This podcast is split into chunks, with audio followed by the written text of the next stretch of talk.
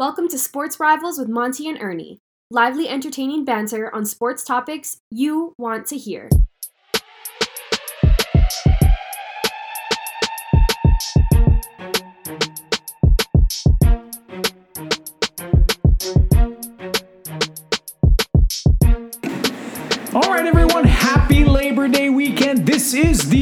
Sports Rivals. That's Ernie, I'm Monty, and together we are here to discuss the world of sports. Ernie, today is one of our most popular shows of the year, our NFL preview show for me personally.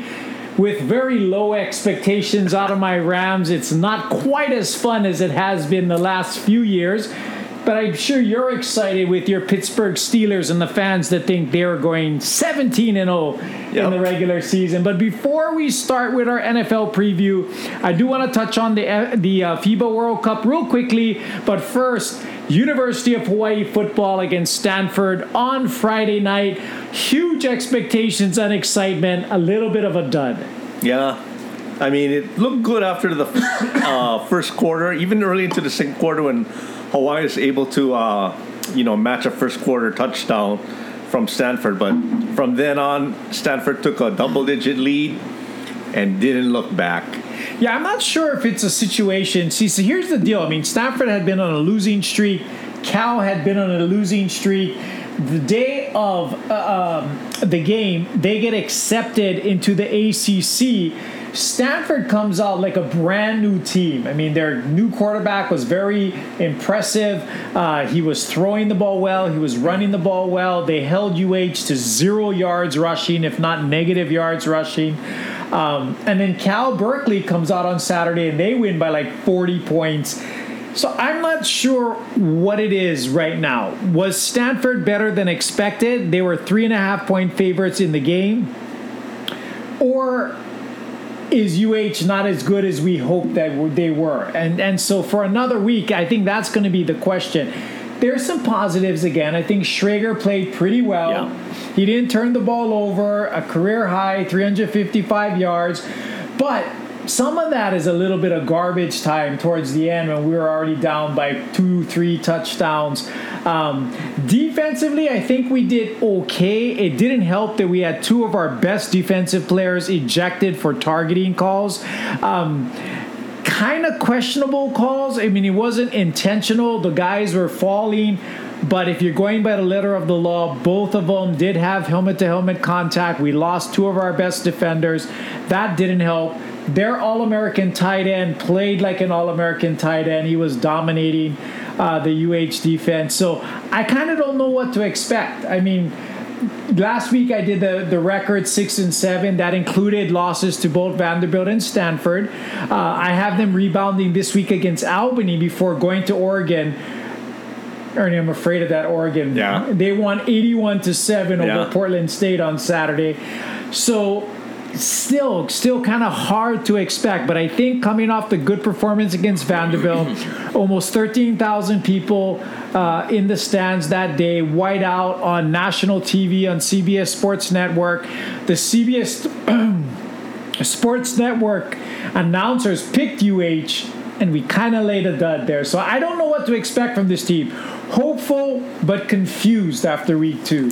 I'm confused that Sims didn't even get a carry. After leading Hawaii in rushing the previous week, he gets two catches, but no rushing attempts. And it, it shows. I mean, Hawaii was negative yardage for the game. Stanford runs for 158. To me, that was the difference of the game. Yeah, I mean, it definitely was. I mean, Stanford looked like the better team from the beginning. It was kind of maybe the first half of the first quarter, but after that, it it, it kind of seemed like Stanford was the better team. They were controlling the ball offensively. They were getting pressure on Schager defensively with six sacks, no major turnovers.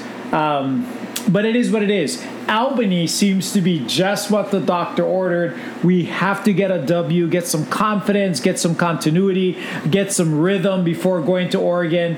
And then I think the real season will happen. We fully expect that they're going to be one and three after the first four games. It's what happens in that next set of games uh, is going to make all the difference. So I'm still hopeful I, I'm always a glass half full kind of guy. So I'm hopeful that this is more a case of Stanford being better than we thought and not UH being disappointing. That's the my mindset going into week three. Yeah, it's, it's very difficult, you know, when you only have a small sample size. So again, is is like what you said, is Stanford this good and or is Hawaii on the glass half empty side uh, lesser than what we thought of? So hopefully it's the former, not the latter part. And uh, I like, I don't think we'll know until, like you said, after the Oregon game. Yep. So uh, let's show up this weekend again, UH fans, and let's hope uh, let's root our team on. Timmy Chang, I still believe in the guy. I mean, he is his passion. Uh, I still believe in the guy, and I'm still hopeful that this season is going to be what we expected. I think expectations exceeded reality maybe after the Vanderbilt game, um, but now we're 0 2, and we're ready to take on Albany this week and go from there. But let's shift gears just real quickly to the FIBA World Cup. Uh, the USA loses to Lithuania overnight. Lithuania goes 14 for 25 from three point range. They were on fire. They win 110 to 104. They were up big for most of the game. The uh, USA made it close behind uh, Ant Man's 35 points again but they didn't quite get the superstar performance out of Austin Reaves that we've come to expect. Um, so they fell short. Whether this is a good or bad thing, who knows? They are in the quarterfinals with their 4 and 1 record. They now take on Italy on Tuesday night. Now we're in the knockout rounds. Now you lose and you go home. So it's time for them to get serious. But really, Ernie, this FIBA is wide open. It is. Spain, the number one ranked team in the world, is out.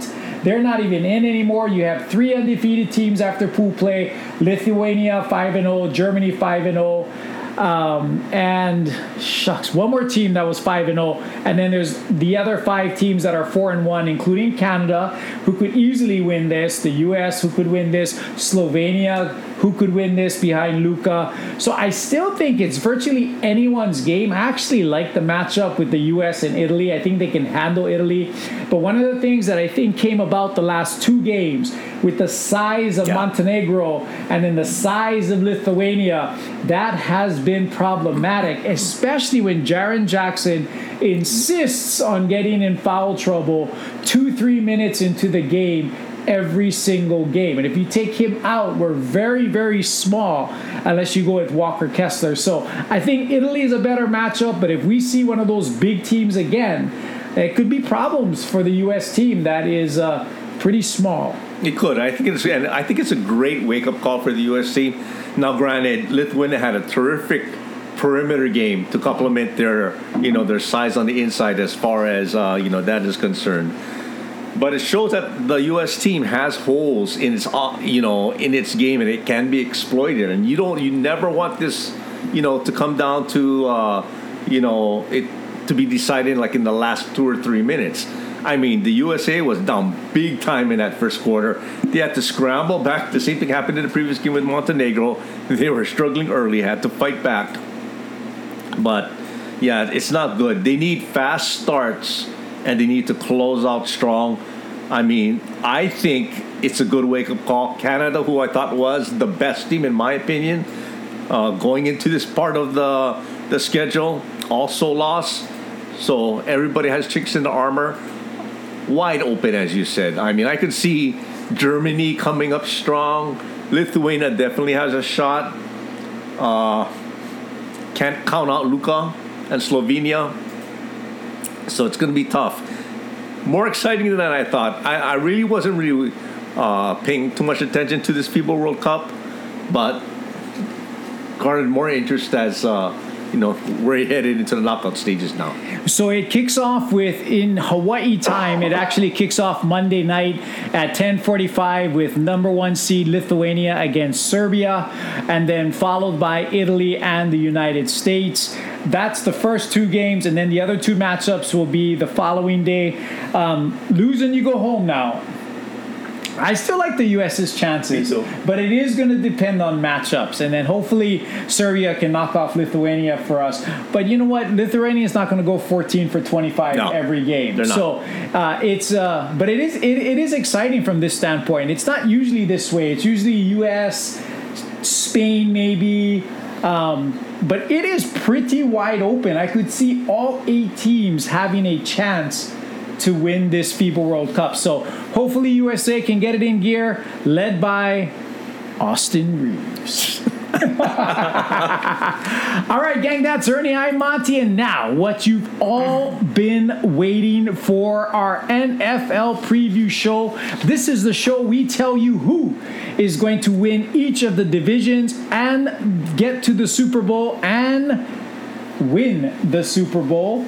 So we're going to start with the NFC since I think that one is the easier conference in terms of not as strong top to bottom as the AFC is.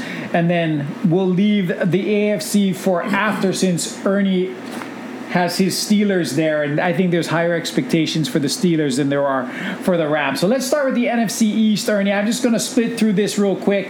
I have the Eagles winning it with a 12 and 5 record, Dallas and the Giants at 9 and 8 each, Washington at 8 and 9. That's how I kind of see the NFC East. I still think Philadelphia is the kings of that division. They did have some losses. I'm most concerned about the losses of the two coordinators, but Javon Carter has been the story of Eagles camp. Looks like he he's the steal that they hoped he'd be by dropping to number nine. If he can fill in for Hargrave, that defense is going to be solid. Offensively, they have everybody mainly back. It's just going to be a matter of what kind of difference do the losing the coordinators make. Jalen Hurts, I expect, will take the next step. I still think the Eagles are the king there. The Giants they're all over the place. Some love the Giants, others don't like the Giants. They think that Daniel Jones is overrated.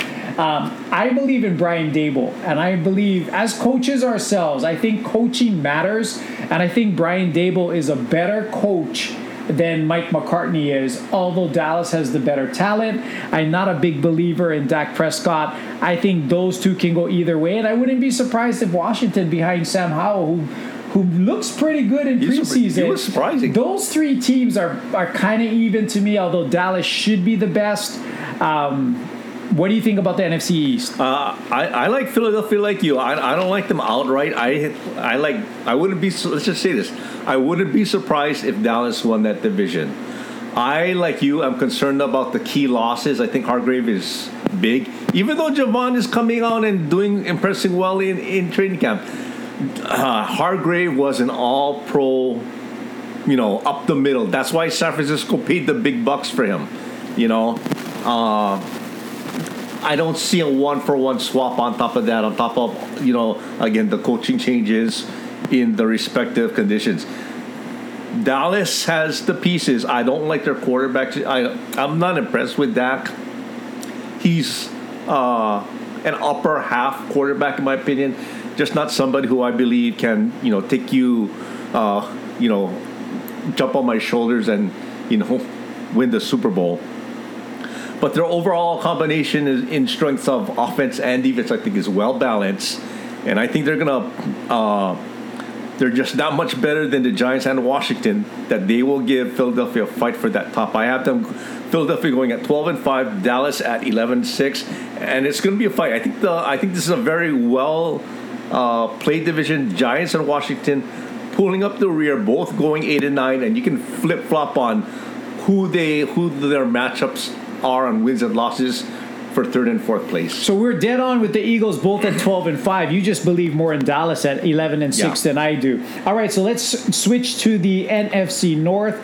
That's where I have the Detroit Lions winning at 10 and 7, although I have Minnesota also at 10 and 7. I believe Detroit ends up winning the division. Chicago and Green Bay both at 7 and 10. Um, Green Bay has talent, but Jordan Love, I just don't know what they're going to get out of him.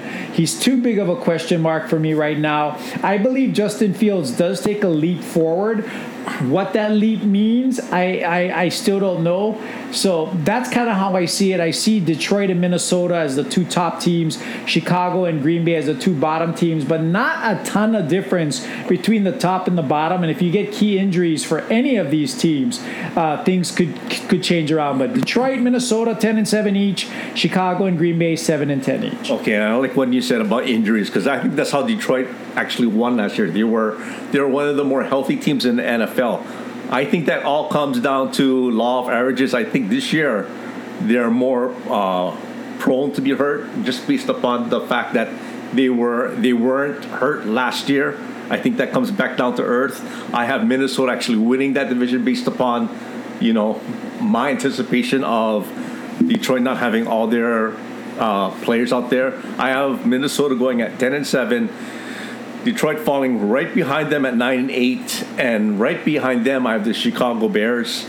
Green Bay, uh, you're gonna miss Aaron Rodgers. I think they they they're easy to the last place. I think they, they're gonna finish at 12, five and twelve. Wow. So I mean, you have Green Bay as a little bit worse record than me, but it's not too dissimilar. We both had Minnesota at ten and seven. I have Detroit also at ten and seven. You have them at nine and eight, uh, and then you have Green Bay at a worse record there. So you like Minnesota, I like Detroit, but both of them have the same records for me. Now let's move to the NFC South. That's where I have the New Orleans Saints as the only team with a winning record. I have them at 10 and 7 and I have everybody else at 7 and 10. If I had to put it in order, I believe in Carolina first because of Frank Reichardt um, and then Atlanta, and then Tampa Bay. But I have them all at seven and ten. I believe New Orleans has the best defense, and I believe they have the best quarterback right now in Derek Carr. They have great wide receivers in Chris Olave, Michael Thomas. Hopefully, will come back. They have depth at the tight end position. They have a good offensive line. Um, I believe they have the best talent, and if all things go right for them, they stay healthy, and the division is as weak as possible 10 and 7 could be low. They may actually push for 11, 12 wins because their division is so weak uh, and get maybe a two or three seed in the West. So New Orleans, clear winner. Everybody else tied after that. Okay, I don't. I, I think that uh, if you look at uh, the NFC South versus uh, the rest of the NFL as far as the division is concerned, yeah, you can make an argument that they're probably one of the weaker divisions. but I think as far as balance throughout the teams, I think this is going to be a very well fought division. I don't think there's any clear cut winner. I like you think the overall talent on New Orleans is just better than you know the upstart Carolinas. Uh, Atlanta has you know Desmond Ridder coming in, and they have Bijan, uh, the running back uh, out of Texas, coming in. We'll see how that works out. Uh, very run oriented game. I really think that those three teams are going to battle it out for first place. Uh, as it works out on a paper, I have New Orleans at nine and eight, Carolina and Atlanta going eight and nine each, and pulling up the rear is Tampa Bay. I just think they, they just lost. That's what happens. It's, it's, it's, it's like your Rams. They put all their eggs in the basket during the run when Brady was there, and now the cupboard is empty. And it's, it, it's going to take time for Tampa Bay to fill those cupboards. Again. See, the thing with Tampa Bay is they actually have a pretty solid team. They still have all their wide receivers. They still have their Old. offensive line. Yeah, they're Old. older. They, I mean, they still have Rachaad White. They still have their defense, their linebackers, their their safeties. Um, the key is going to be what kind of start did they get off to, and how many of these veterans do they trade off? Uh, and then try to give themselves a better draft position. I think that's what people are anticipating, and so am I. I don't believe that Baker Mayfield is the one that's going to get it no. done. There's already you know some dissension with Mike Evans and his contract situation. He may get traded before the season starts next week. So we'll have to see. And once that starts, then I think you're going to see them purge to accumulate assets for next year. So I agree that Tampa Bay will be on the bottom. So yeah. now the NFC West, just a couple years ago, by far the best division in football. This year, not so much. I think clearly the San Francisco 49ers are the best team, not only in the NFC West, I believe they are the best team in the NFC, assuming Nick Bosa does come back. I have them at 12 and 5. I think Seattle will be second at 10 and 7. I have my Rams at 7 and 10, and that's being ambitious. That's being positive thinking with my Rams. They could easily go five wins or less based on their schedule. Um, and if anyone were to get injured, and Cooper Kupp already is battling a hamstring issue, and if he's going to miss a month or two um, because of some serious hamstring issue, the Rams are are done. And then I believe Arizona has kind of given up. They traded their only viable quarterback in Colt McCoy. They look like they're going all in uh, for Caleb Williams and the number one pick. So I have them at four and thirteen. That could be a stretch as it is. So San Francisco clearly, Seattle, Rams, and Arizona bringing up the rear. Okay, I have San Francisco number one too. I I, I just don't, I don't like them as high as you do. I think that the NFC Championship game, Philadelphia exposed them a little bit. Now, Brock Purdy was hurt. Okay, Brock Purdy was hurt, but man, that score, what was it, seven to thirty something? Uh, that defense that San Francisco supposedly has the number one defense shouldn't have given up that many points uh, to that Philadelphia team, in my opinion. Uh, I think there's some holes there. I still think San Francisco finishes the season uh, at 11 and six. Seattle, my surprise team, will battle them. Uh, don't be surprised at one point in the year, Seattle actually uh, has that number one uh, uh, spot in the NFC West. But I have Seattle finishing at uh, 10 and 7. I like your Rams. I think there's too much pride with uh, with you know with the you know the veteran players out there. Uh, I think they're going to finish a respectable, in my opinion, respectable seven and ten. But I agree with you definitely with the Arizona Cardinals. I would be shocked. I would be shocked if Kyler Murray comes back this season. I think they go throughout the season. Kyler Murray recovers from that uh, injury, but they shelve him because And then they trade him. Yeah, they may trade him. and, and keep Yeah. and, and draft I- Caleb Williams. So I, I- yeah, I completely I completely agree with that. So um, okay, so not a whole lot of dissension. Maybe some some little changes in terms of records on on on certain teams, but I think we pretty much agree top to bottom on who's going to win each division. So this is how I see the NFC shaping up, and then I'll turn it over to Ernie. I have San Francisco as the number one seed with their 12 and five record. Philly with 12 and five is the two seed, so it reverses last year's situation. I have New Orleans at the three seed, Detroit four, and my playoff teams are Seattle, Minnesota, and Dallas. Um, I think we're gonna have the exact same playoff roster. If I, maybe the order is different. Wild card, I have Philly over Dallas, the Saints over the Vikings, the Lions over the Seahawks. Divisional round, San Fran over the Lions, Philly over the Saints, and a rematch of the NFC Championship. This time, San Francisco has the home field, and I pain to say San Francisco over Philly. San Francisco will represent the NFC in the Super Bowl. Okay, my playoff teams. I have Philadelphia having the number one seed. Uh, following them, I have um, I have Minnesota being the NFC North Championship, New Orleans, the South, San Francisco as the West, and the two remaining wild cards of Seattle and Detroit. Well, three. There's three wild cards. So who's your third wild card? Uh, I have okay. My playoff teams are Philly, Dallas, Minnesota, New Orleans. Oh, Carolina. Carolina. Okay. Carolina. So in the first wild card game, I have San Francisco over Seattle. I have an upset Minnesota over Dallas. I have another upset New Orleans. Oh, I mean not. I'm sorry, not Minnesota over Dallas. Dallas over Minnesota, and Detroit beating New Orleans. Okay. So in my divisional round, I have Philadelphia beating Detroit and Dallas beating San Francisco. In my AFC Championship game, Philadelphia, and everybody thinks, okay, the loser of the AFC Championship game always has a terrible season the next year. They drop off for- for some reason. Philadelphia has too many young, up and coming stars for that to happen. They will represent the NFC in this year's Super Bowl. Wow. So you got Philly going back to the Super Bowl. Yeah. You're right. I mean, that would be going against all odds because the losing Super Bowl team sometimes, oftentimes, don't even make the playoffs. You have them going back to the Super Bowl. But I agree, they're certainly stacked, and it will take a major calamity of injuries to keep them from having another good season. So let's get to the AFC. Again, that's Ernie. I'm Monty. Together, we are the sports rivals, and there is no doubt that the AFC is packed. So let's do this. Let's start from the least exciting division, which I think is the AFC South, and we will work our way to the AFC North, which we'll keep for last, since that holds Ernie's Pittsburgh Steelers.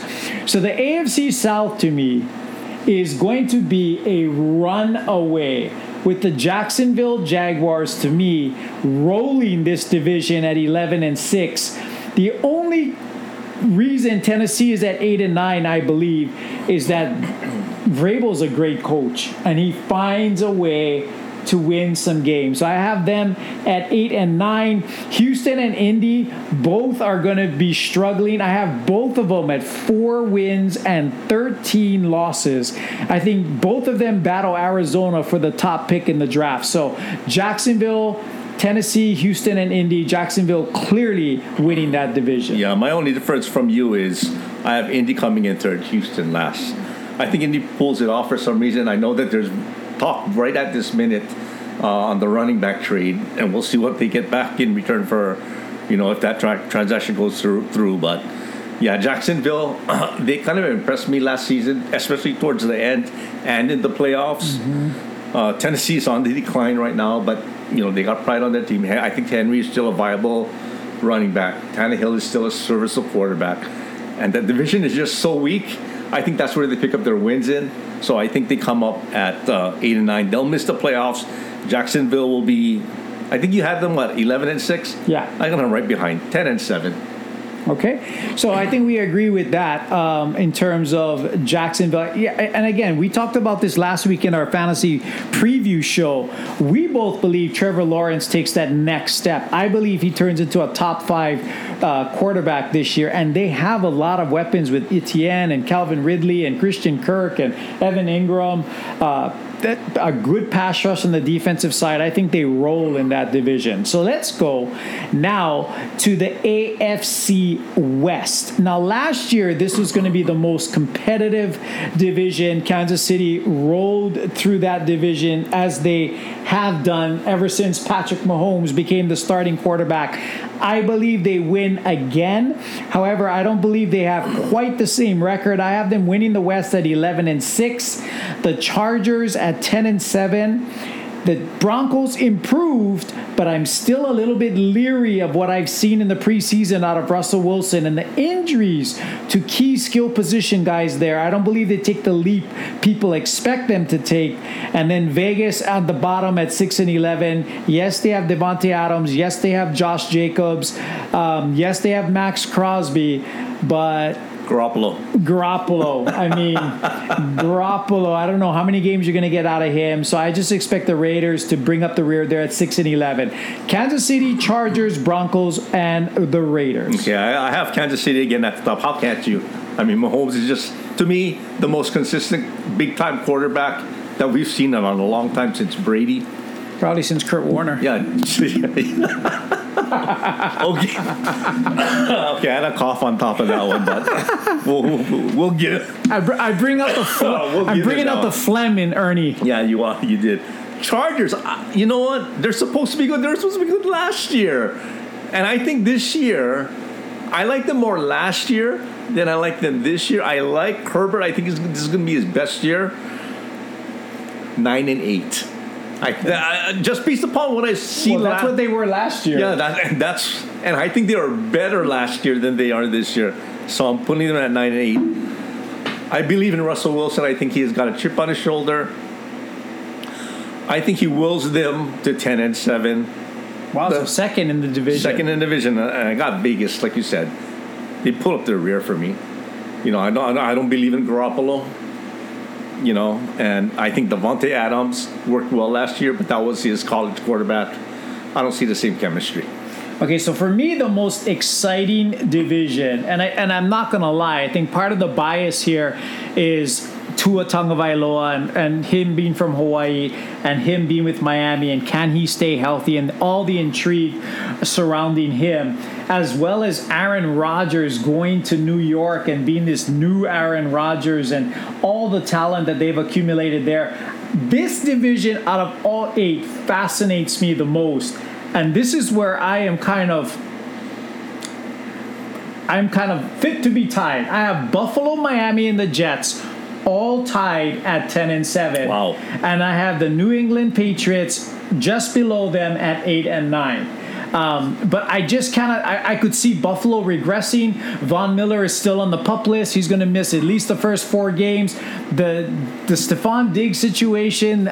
I'm not a fan of of drama, and there was a lot of drama there. I like what they did with Dalton Kincaid at tight end. I love the additions to their running back room with Damien Harris and Latavius Murray, uh, and the development of James Cook. I think their defense takes a step a little bit back, and, and it remains to be seen can Josh Allen not run as much as he does, and can he keep from turning the ball over? On the Jet side, can that offensive line stay healthy?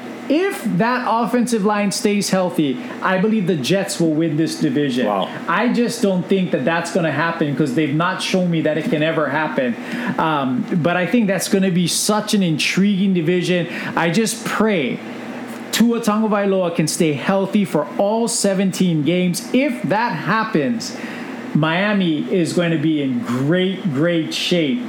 But Tua has never been able to do that. Ernie, not in college, not in the pros. I just I think he misses at least four to five games, and I think that's the difference to keep them slightly under the other two teams.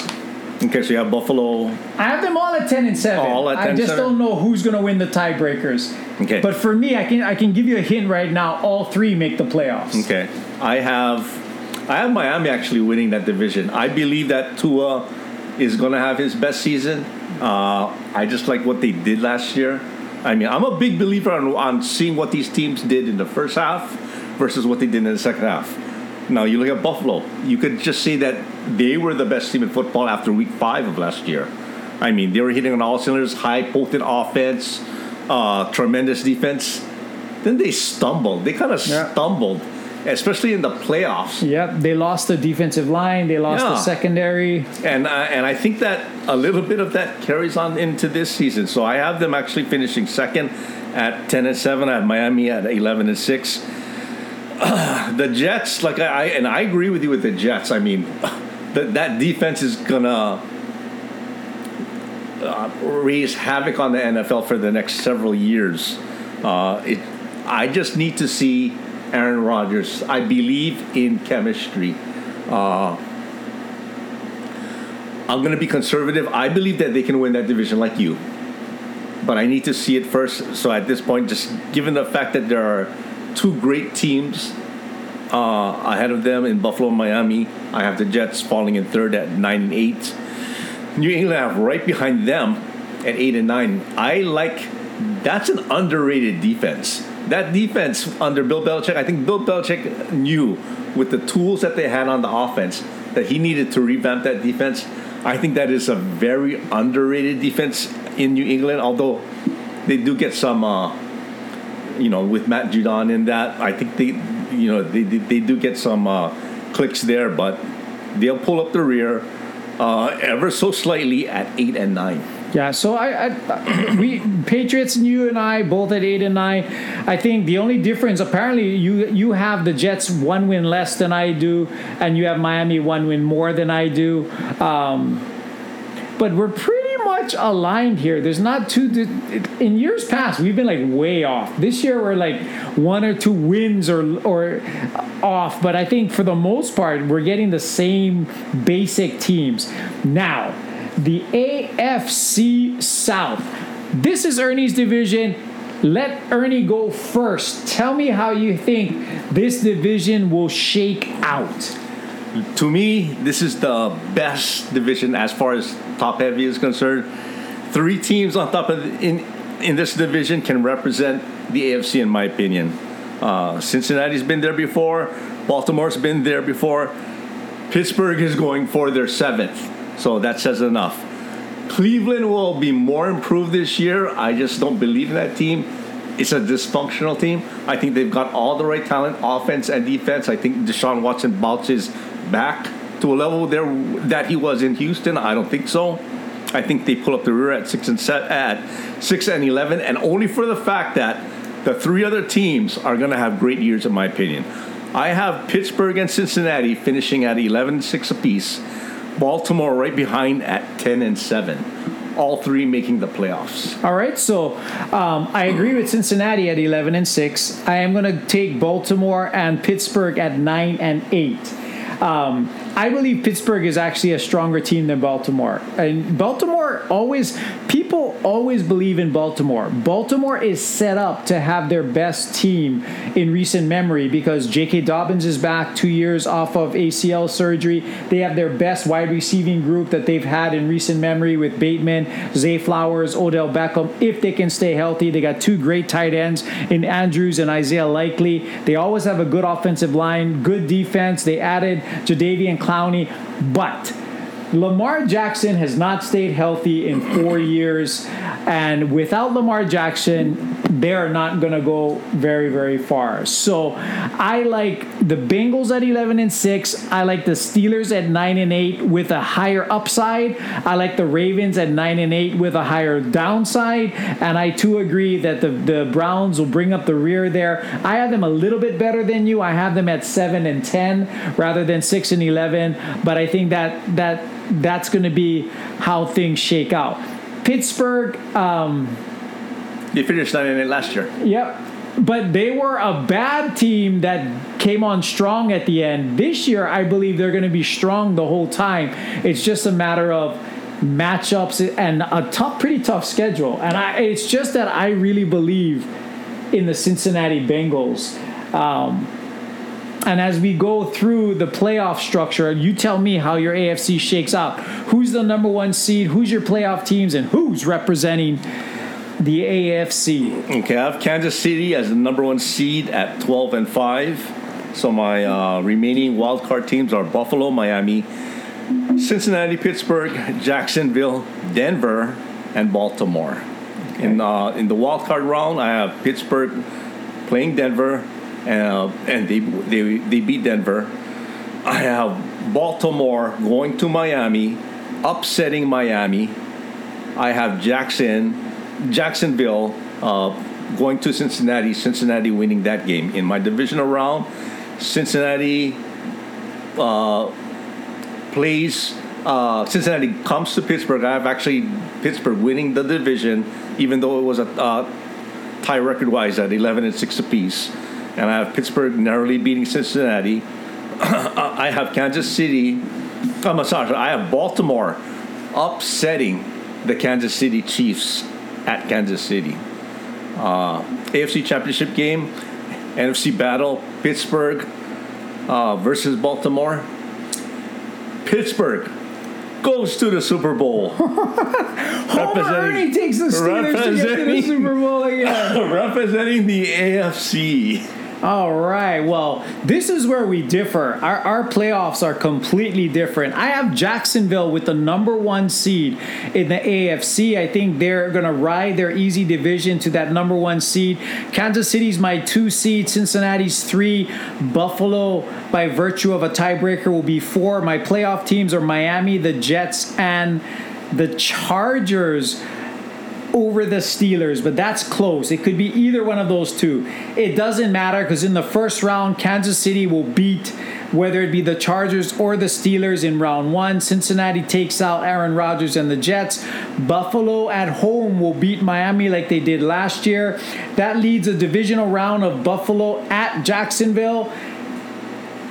Buffalo upsets Jacksonville in Jacksonville. I don't think Jacksonville is ready yet. Cincinnati finally beats Kansas City again. I think they beat Kansas City in Kansas City. AFC Championship, I believe in Joe Burrow. I believe Cincinnati takes out Buffalo.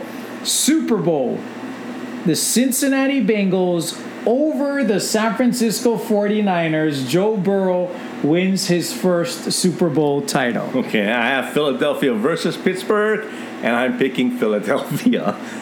The Battle of Pennsylvania. Exactly, and Pittsburgh doesn't fare well against Philadelphia. I'm sorry, as a Pittsburgh fan, I battled through years and years of watching this on TV. Even when Philadelphia had average teams, they struggle. So that's going to be that's going to be a win for Philadelphia. I think they're going to come back. They're going to they're going to be a Super Bowl championship. But at least I got them heading into the Super Bowl. Yeah, I mean, and you know what? I am ha- I'm happy for Ernie because He's excited. They had a great preseason. The young players seem to be improving.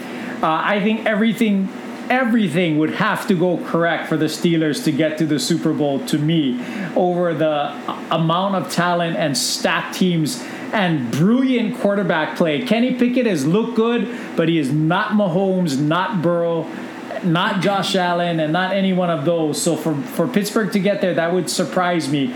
But hey, last year I had the Rams in the Super Bowl, if you remember, and the Rams went five and 12, I believe. Yeah. So um, there's nothing like preseason excitement for the home team. It is. And Ernie has hope, and I really don't. So.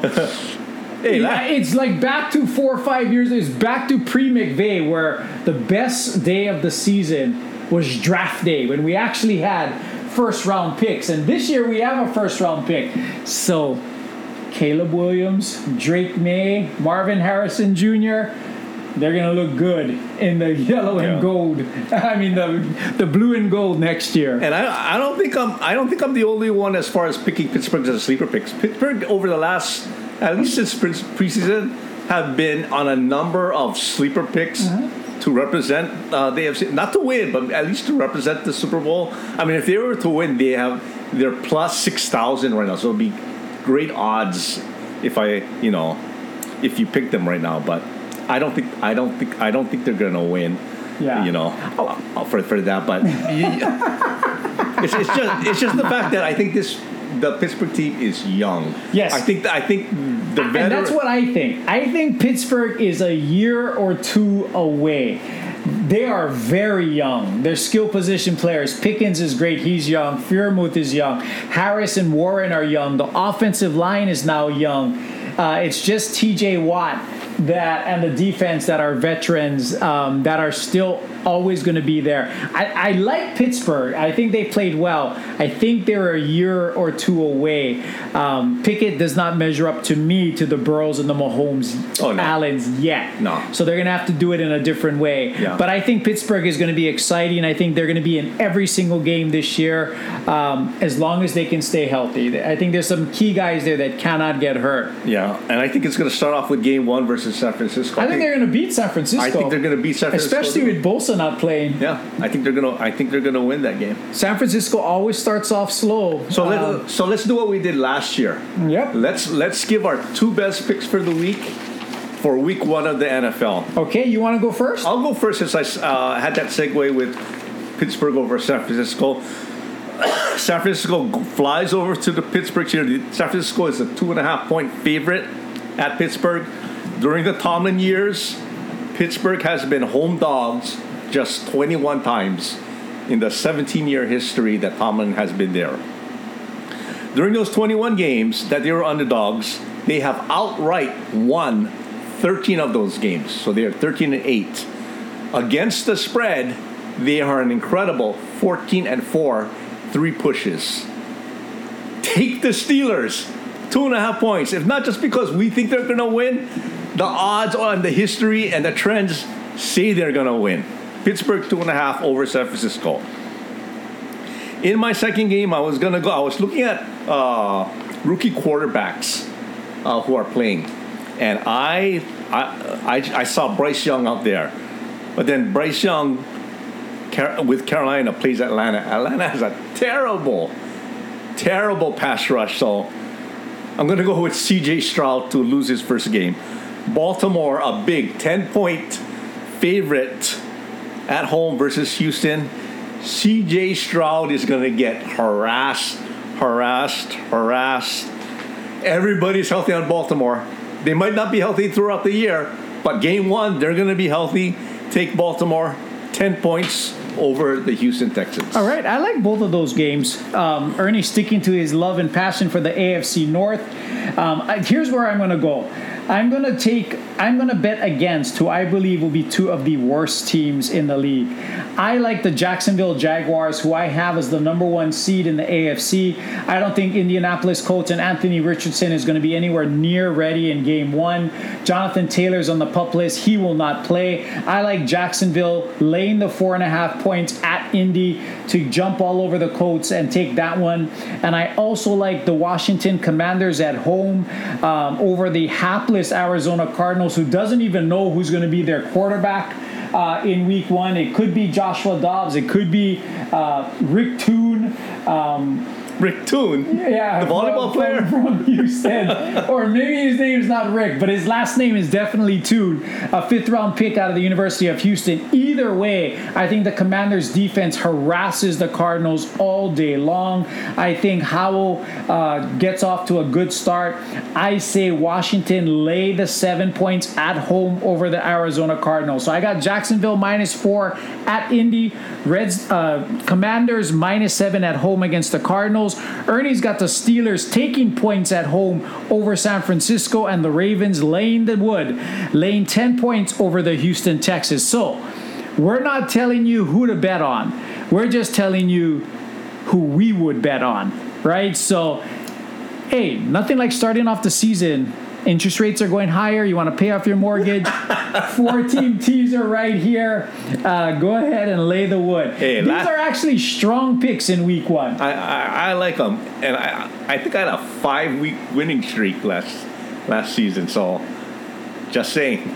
Just saying. All right, so gang, that wraps up our NFL preview show. I am really curious what you guys think. We're here in Hawaii, tons of Steeler fans, tons of Dallas Cowboy fans, tons of irritating San Francisco 49er fans, tons of Raider fans.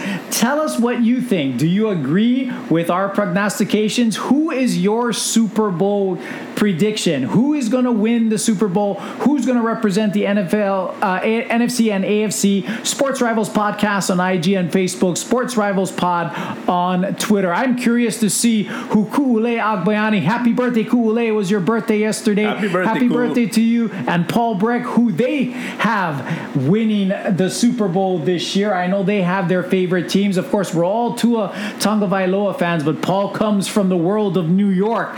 So I'm guessing he's hopping on the Aaron Rodgers train there with the New York Jets. But we're curious to see what it is that you guys have in mind. But before we go, I'm going to turn it over to Ernie for his closing thought. Okay, now I'm just excited the fact that man, August was a terrible sports month. It's not for the fact that we had World Cups in both women's soccer and the FIBA championships.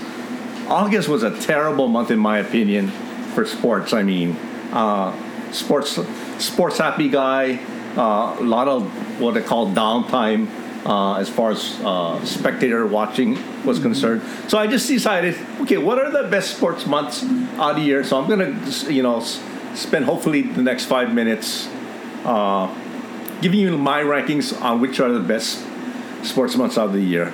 At number 12, I have the month of December. Uh, the best part about December is Christmas. you have basically the college football playoffs, although there are only minor bowl games, in my opinion. And that's basically all you got. The rest is regular season NBA, regular season NFL, uh, regular season NHL. Uh, you got college basketball, and that's basically it. it it's it's it's a whole hum month. December is the 12th month as far as spectators sports is concerned. From my opinion, they are the worst month of the year for spectators. Now I did say August was a bad month, but I I put them at 11. Normally they would be at 12, but as affirm what I said aforementioned, we had both World Cups, the FIBA at the end of August, the Women's World Cup in soccer earlier part of August. And just for this year, in any other year, they would be the worst month for me. But for this year, they come in in 11, just based upon, you know, FIBA and the Women's World Cup. At number 10, I have February. Now, every, everybody thinks in February, hey, it's the Super Bowl. That's all they got. they just they just got the Super Bowl. Regular season NBA, the NBA All Star game. If you watch that, NHL regular season, And if you're into college basketball, they're winding down on conference play. Uh, then the Super Bowl, which happens in the first week of February, even though it's the shortest month of the year, it's a long month in sports for me. February comes in 10th. Uh, in, in the number uh, nine position, I have October. Uh, I am not out of the three sports that I, nah, four sports that I watch. Baseball for me probably comes in last because my Cardinals have not been relevant for the past several years. You have the uh, World Series in October. Uh, basketball kicks off in October, as does NHL. But other than the World Series, which I don't follow that much in most recent years, uh, they come in ninth for me as far as uh, spectator sports are concerned. Uh, in eighth, I have March, and this carries just one thing, but it's a big thing, and we make a big thing about it. March Madness. Yeah. I think that's that because it's not just one event; it's a lot of games. At least for the ending part of March, that plays a big part in carrying. It's, it's the only thing. Everything else is regular season, but March Madness itself puts March in the number eight position for me. Number seven is November. In November, you have uh, the beginning of college basketball. you have rivalry week uh, for college football, and you have the the regular season. And for those of you who like to watch uh, European football, soccer, that's when it starts kicking in in the month of November. So November comes in number seven for me, just on the worldwide basis. Okay, on number six, I have the month of May. The month of May has the NBA playoffs starting, uh, week one of the French Open, uh, the regular season of Major League Baseball. Uh, no, it's just regular season Major League Baseball. And then you have NHL playoffs as well as NBA playoffs. So that comes in six for me. Uh, number five, we have the month of September. September, like I said, starts off with the college football season, as well as the beginning of the NFL season, Ryder Cup at the end of the month, and you have uh, the U.S. Open Tennis Championships. So September comes in fifth for me. At the number fourth position, I have July. July has Wimbledon, the British Open, and every two years or so, you have the World Cup. This year was kind of like a little screwed up because of COVID. So I think the World Cup for for soccer uh, were changed toward the later part, but it normally happens uh, in July. You have the Major League uh, All Star Game if you if you're, if you're into that. Uh, but just the fact that they have the British the British Open, which is probably my favorite uh, golfing event, plus Wimbledon. I have the I have July as number four. Uh, number three is April. Uh, April, you have the conclusion of March Madness, which is college basketball's Final Four. You have the Masters. In fact, that week is probably one of the best weeks because right after the Final Four, you have the Masters right after that, close to Father's Day. Uh, and just those two alone, in what I consider the best week of sports, happens in the month of April. April wins it for me.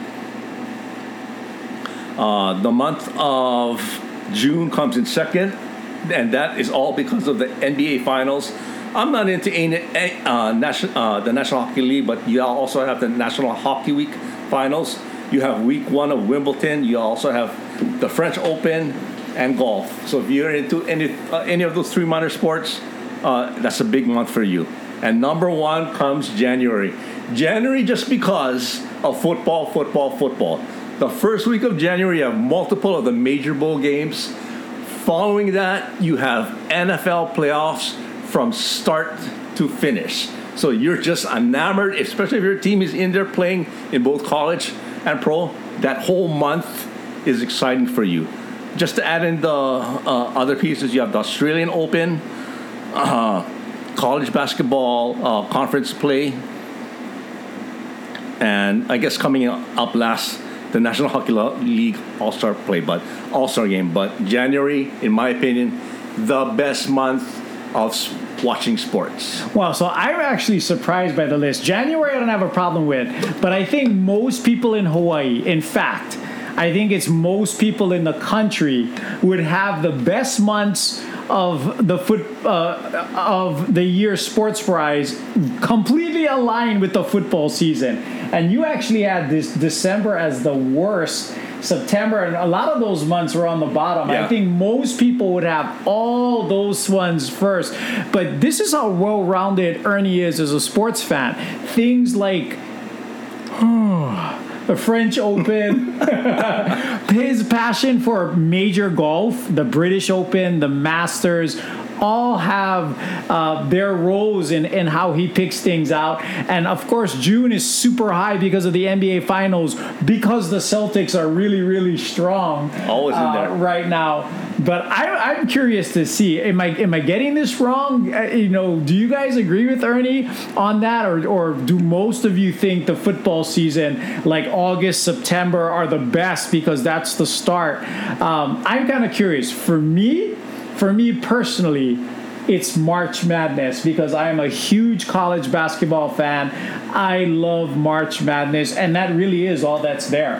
I mean, you have the NFL Combine, you have spring training, you have the end of the NBA regular season. But for me, there is nothing like March Madness. Um, and so that would be my favorite. Um, other than that, I'm kind of all over the place. I mean, I, I, like all kinds of sports. I like baseball, so I like October. I like the World Series because the Dodgers are usually relevant, um, and I like the football season. Obviously, uh, uh, the the whole football season. I don't have the same passion as Ernie for the ancillary tennis tournaments and the golfing tournaments other than when Serena was playing and Tiger was playing. Then I had a lot more interest than I do now. But I give Ernie credit. That's a lot of widespread uh, interest in formulating that. I'd love to hear your guys' opinions. Sports Rivals Podcast at IG and Facebook, Sports Rivals Pod on Twitter. Now, is January going to be a happy one for Ernie and his Steelers? He certainly expects yeah. it. And then if the Steelers get to the Super Bowl and somehow win February. next year when he does this list, February, February will be number one instead of number what ten or nine or whatever or eleven, whatever it was this year. They're gonna leap to number one. February is always high for me because it's Valentine's Day at Watanabe Floral, our number one business day of the year. Of the year. All right, before we hang things up, again, another congratulations and shout out to the Hawaii Sports Radio Network. Now that college is back in play. HPU Sports, OIA Sports, they do an amazing job covering things, and we'll highlight a few more of the. Um, high school games next week. This week it was all about the Puno, I mean the uh, the NFL preseason I mentioned Punahou there because they went to the mainland and almost knocked off the number 14 team. They lost 50 to 43 on a last second touchdown, uh, or they would have knocked off the number 14 team in California. But I digress. Again, getting back to the Way Sports Radio Network, Kool and Paul, weekday mornings from 8 a.m. to 9 a.m. on 760 a.m., 95.1 FM on your dial, the Hawaii Sports Radio Network, home of Caleb Williams and the USC Trojans, the Dallas Cowboys, the Los Angeles. Clippers, and HPU Sports. Ernie, anything else on this pack show?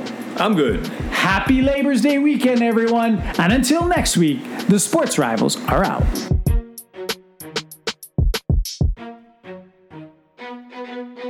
Thank you for joining us on the Sports Rivals podcast. Check us out on social media at Sports Rivals Podcast on Instagram and at Sports Rivals Pod on Twitter, where you can share topics you'd like to hear.